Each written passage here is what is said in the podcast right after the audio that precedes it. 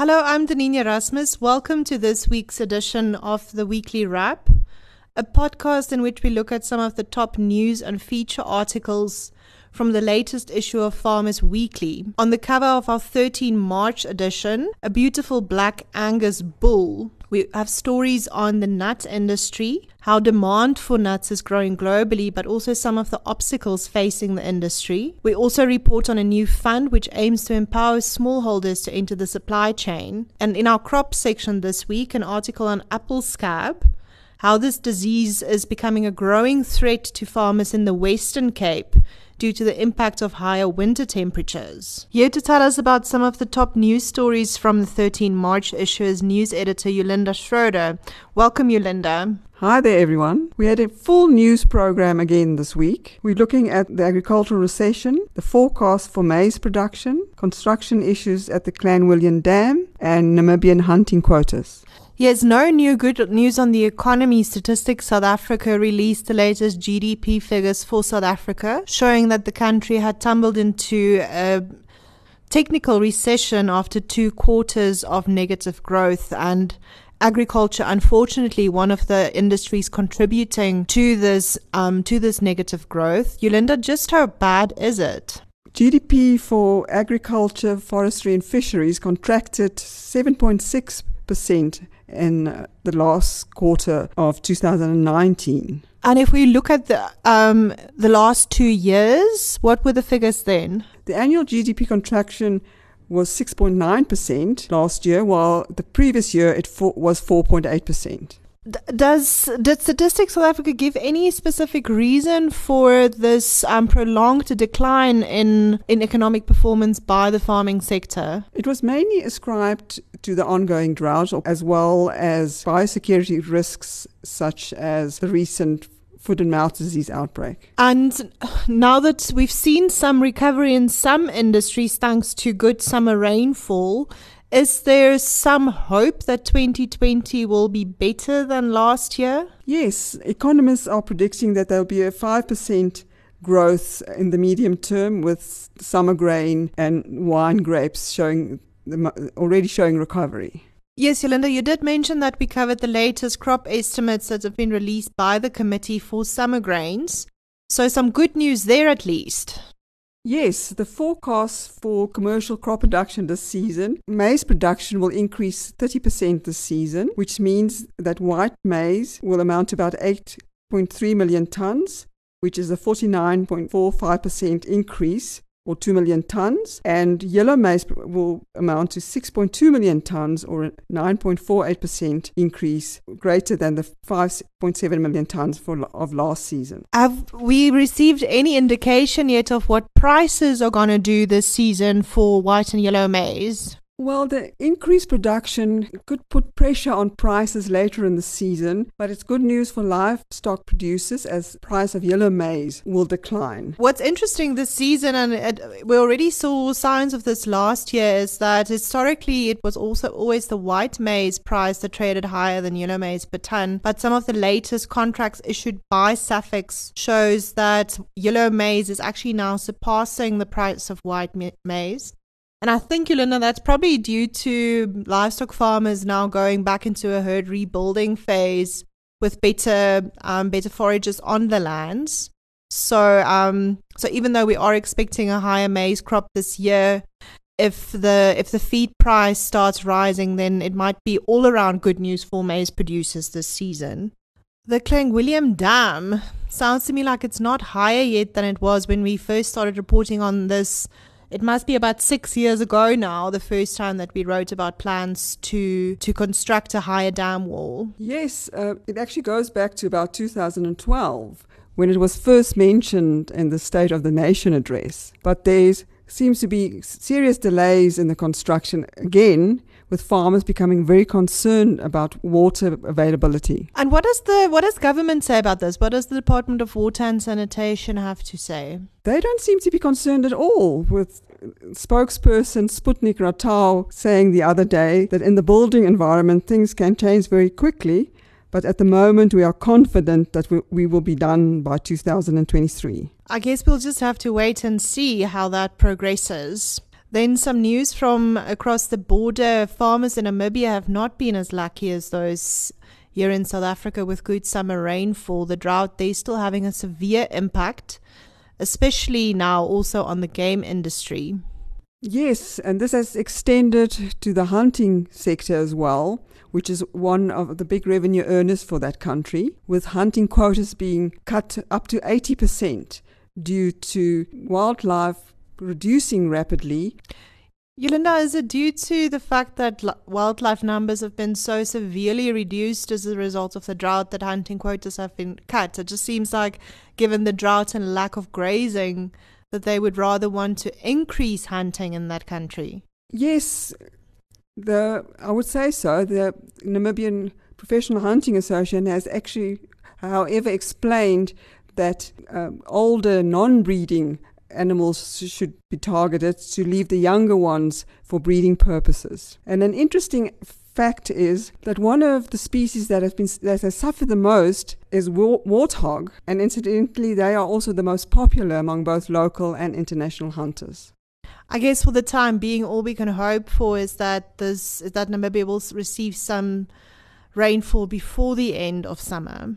Thank you, Yolinda. Before we move on from news, our weekly quote the undeniable suffering that takes place on these voyages is something that has left even our most seasonal inspectors demoralized.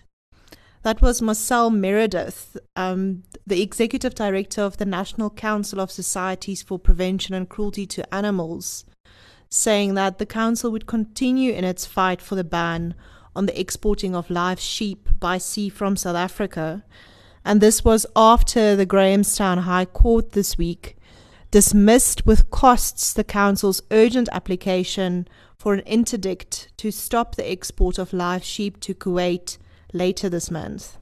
Back to our main cover feature, Lloyd Phillips, our reporter in KwaZulu Natal, spoke to Dr. Peter Vervoort, the managing director of the National Animal Health Forum, about the livestock identification and traceability system this has been in the news quite a lot. And so this week we go into a bit more detail about what this system will entail and really the, the reason that we want to implement it in this country. Here to tell us a bit more about this feature is managing editor Janine Ryan. Welcome, Janine. Thanks, Janine, and welcome to all our listeners. Uh, so, the article is basically about why the implementation of a national traceability system is important. He gives a few reasons. The first one is that there's a lack of trust between consumers and farmers. This is mostly due to misinformation, according to Vervoort. Um, and he says that the traceability system is one way in which we can reestablish that trust between farmers and consumers. He also says that it's important um, in terms of animal disease outbreaks in order to control them and, will hopefully prevent them from happening as well. And then he also mentions that a traceability system will help South Africa's beef producers enter the lucrative export markets. What are some of the next steps to implement the system and to roll it out across the country? Uh, it's not entirely clear what the next steps are, and I'm also not sure where we are in the process. However, I would say that the next step would be to get stakeholders buy in, so stakeholders from across the value chain um, need to work together in order to design and develop policies that can be implemented um, to actually make a national traceability system successful. A major challenge to implementing the trace or national traceability system is how we are going to incentivize communal farmers, subsistence farmers, smallholder farmers to actually implement a traceability system because it will obviously cost money and if they they don't feel any real benefit from it it's not going to be a very easy thing to implement. For now, though, it does seem that there is support from the state for the system. Minister Tito Mboweni announced in the budget speech just a couple of weeks ago that about 450 million rand has been appropriated in order to support the establishment of the system and also to to support the processes around developing policies for the for this traceability system. Thanks, Janine, but don't go too far. We'll speak to you again just in a bit to get so, to get an update on the latest diary listings. Moving on from the magazine to our online platforms, here again to tell us about what's been trending on social media is Sandira Chetty, our digital editor. Welcome, Sandira. Hi, Deneen. Trending on social media this week was hashtag recession, which Yolinda discussed earlier on. Now, concerned citizens took to social media to share their views. On Facebook, David Fitcham said, Banks get bailed out, mines get bailed out, SOEs get bailed out. Farmers are left to fight and come right on their own against all odds and forces of nature and the economy. Alfred Dubazi said, This is unfortunate and disappointing. And look at this year's budget allocation to agriculture and rural development. You can be sure that farmers are up for a lone ride again this year.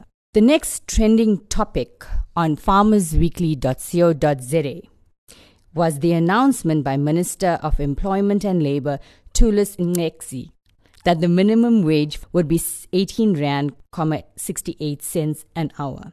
Mixed reactions were received and people took to our Facebook page to comment.